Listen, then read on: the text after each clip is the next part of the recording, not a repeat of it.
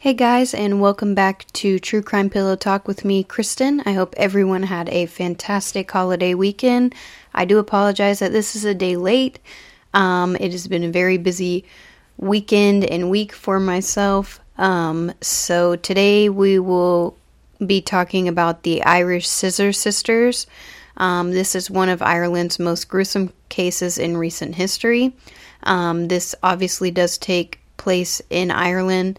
Um, so, yeah, let's get started. Linda and Charlotte, aged 30 and 21 years old at the time of this murder. Their mother, Kathleen, and Farah are the main people in this story. Um, their mother, Kathleen, stood by while this happened and even fed some thoughts into their head to cause this murder to take place. Kathleen married John Mulhall, which was Linda and Charlotte's dad. They had six children together three boys and three girls. It's reported that John was physically abusive to Catherine, Kathleen, but not the children, and both John and Kathleen were severe alcoholics. Kathleen and John never divorced, but Kathleen started dating a guy named Farah Noor in 2002. Farah moved into the family home with all the children, Kathleen and John, and John decided that him and some of the children were going to move out of the family home, and he rented some various accommodations in Dublin for about a year before he moved back into the family home after Kathleen and Farah decided to move out to Cork. Then they returned to Farah and Kathleen returned to Dublin in 2004, and reports show that Farah allegedly beat Kathleen.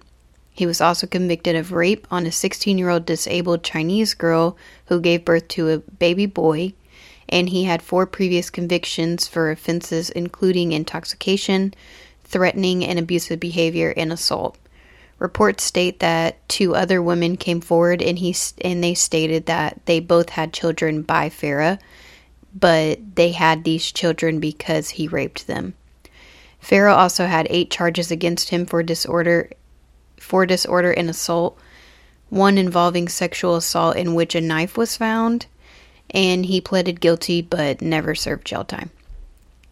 Linda, 30 at the time of the murder, was unemployed and left school and became a mother to four children. Linda and her ch- uh, children's father, sorry, broke up, and Linda got into another relationship with a man named Wayne Kinsella. Reports show that Wayne did beat her children, and when investigated after beating one of the children with an electrical flex, the children were taken out of the care of Linda and given to social services. Linda went to prison for seven years. Sorry, Wayne went to prison for seven years, and Linda had a history of alcohol abuse and suffered from an addiction to heroin, with one previous conviction on her record in 1993 for larceny. Charlotte, who was 21 at the um, who was age 21 at the time of the murder, had a history of drug and alcohol abuse as well, and several previous convictions for criminal damage and public order offenses. She was charged with criminal damage and only given probation in October 2005. At the time of the murder, Charlotte was also a prostitute. The murder took place at a home on Richmond Cottages in on March 20th, 2005, and this was Kathleen's home that she was renting at the time. The sisters, mother, and Farah were day drinking in the Dublin C- city center, and they stopped at the Liffey Boardwalk, and Charlotte and Kathleen took ecstasy tablets. They returned to Kathleen's house, and all three women took ecstasy tablets, and um, this is when Kathleen crushed up an ecstasy tablet and put it in Farah's drink. But stories actually show that Kathleen and the girls always stated that Farah was aggressive when he was drinking and on drugs, whether it was together or one or the other, if he was just drinking or just doing drugs. Um, he was always very aggressive and like sexually abusive towards Kathleen. Farah and Linda were um, sitting on a two seater couch in the living room, and Charlotte was actually on the arm of the couch when Farah started touching Linda in a sexual way, whispering her in her ear and putting his arms around her waist. She kept asking him to let go, but he wouldn't let go, and Charlotte stepped in and said, Let my sister go, but he still would not let go of her. Kathleen then started yelling at Farah, and a verbal altercation took place in the living room. And this is when Kathleen told the girls, and I quote, just kill him for me, end quote. Charlotte picked up a box cutter and struck Nora across the throat, but it wasn't deep, deep enough to decapitate him. Um, it was just deep enough to cause a lot of blood causing him to fall to the ground and start to go in and out of consciousness. Linda then grabbed a hammer and started hitting him in the head repeatedly, and Kathleen was just standing there watching and stated to the girls that he physically and sexually abused her, causing the girls to have more rage during the killing. According to autopsy reports, Nora was stabbed at least 27 times, and they believe that they would have found more stab wounds, but they were unable to look at the body more, like for a longer time, because the body was in eight different pieces. We'll get to that in a moment. Um, the sisters then called their father, and he came over and saw the crime scene and instantly left and made sure to tell them not to put his name in any part of this murder. After he was dead in the living room, the sisters dragged Farah's body to the bathroom and started to dismember the body. Farah's head, limbs, and penis were dismembered in, with a kitchen knife and hammer, and they placed towels over his legs to stop the flow of blood, and the dismemberment took hours.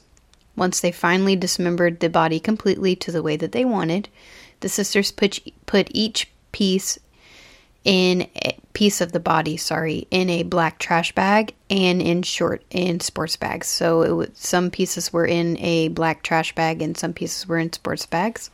They then went to the Royal Canal and placed the pieces of the body into different spots. And this took the three women multiple trips from the house to the canal, from the house to the canal, back and forth like that, to get all of the body parts, all eight of them. That's it, just eight pieces back and forth from the home to the canal.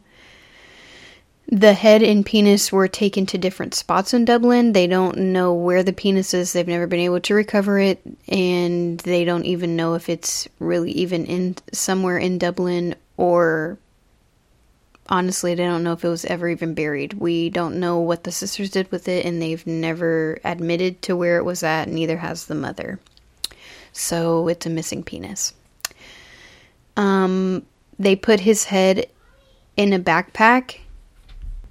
They put his head in a backpack and took it on a bus to Tallaght. I don't know if I said that correctly or not, but the spelling of it is T A L L A G H T. They were walking the city, and Linda decided to veer off on a different path, and she went to a park and dug a hole with a knife under a park bench and put the head inside the hole that she dug with a knife and filled it back in underneath the park bench. The body parts actually started coming up in the water, and at first, when people saw the body parts, they thought that it was like a piece of a mannequin or something, so they just, you know, blew it to the side or whatever. But then um, the severed leg with a sock at the end of it on the foot came up, and that's when a guy decided to call the police. So, when the body parts started coming up in the water, and one person saw the severed leg with a sock at the end, which led to the police call, the police came out and a dive team found the other seven body parts in the canal. So, whenever you have like a murder or like an investigation going on and you see like on the news like obviously news broadcasters go out and they record the scene and you know they want to make light of the situation on TV and let everybody know what's going on. You can actually see in the one of the videos from one of the news reporters that Linda and Charlotte are standing. So this canal runs underneath a bridge like a brick bridge and Linda and Charlotte are standing up on the top of the bridge just looking down and in the news video you can see them just staring and trying to see what investigators were doing um so this is when Linda returned back to the park. She dug up the head and transferred it in her son's backpack to a field in Killinarden estate. I don't know how to say that either. In Talagat, which I don't know how to pronounce either. I try. Um, where she stated she beat the head more multiple times with the hammer to dismember it and make it break up before she reburied it again. And supposedly the estate where she took this to is like a well-known like park for hiking where people go. Um, so she dug up a hole and put it there. Um, but authorities actually never found the head nor the penis. And state like they state that they went and looked throughout the entire park that well the estate i guess i could say where like people go hiking and stuff and they went where exactly where she said it was and they never found anything. The sisters and parents were arrested for this murder but all of them denied any knowledge of this case everyone was actually let go, and Linda called investigators and admitted her involvement in this case. Kathleen fled, and authorities could not find her until January 2008 in England, where she was brought back to Dublin, and the sisters were charged with murder. Linda and Charlotte both got life sentences, and both were charged with life sentences and pled not guilty. Their trial took place October 2006, and Linda was found guilty of manslaughter and Charlotte was found guilty of murder. The jury in Linda's case accepted her prov- provocation and she was sentenced to 15 years. Charlotte was still sentenced to life. Kathleen was charged with in- impeding an arrest with impeding an arrest of murder in the murder, and she pleaded guilty to helping clean up the crime to conceal evidence and was sentenced to five years in prison in May 2009.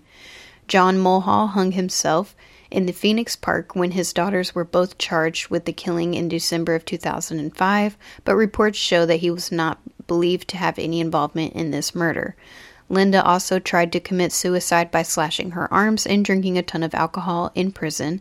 She was then placed in a psychiatric hospital for over a week, and her brother James Mulhall pleaded guilty to robbing two prostitutes after he took custody of Linda's four children on top of his six children he already had because he needed money. Thank you all for listening. I hope that y'all enjoyed this case of the Irish Scissor Sisters. Um, and I will have a new case up on Thursday, and we will be starting our two episodes a week. Thank you guys. Bye.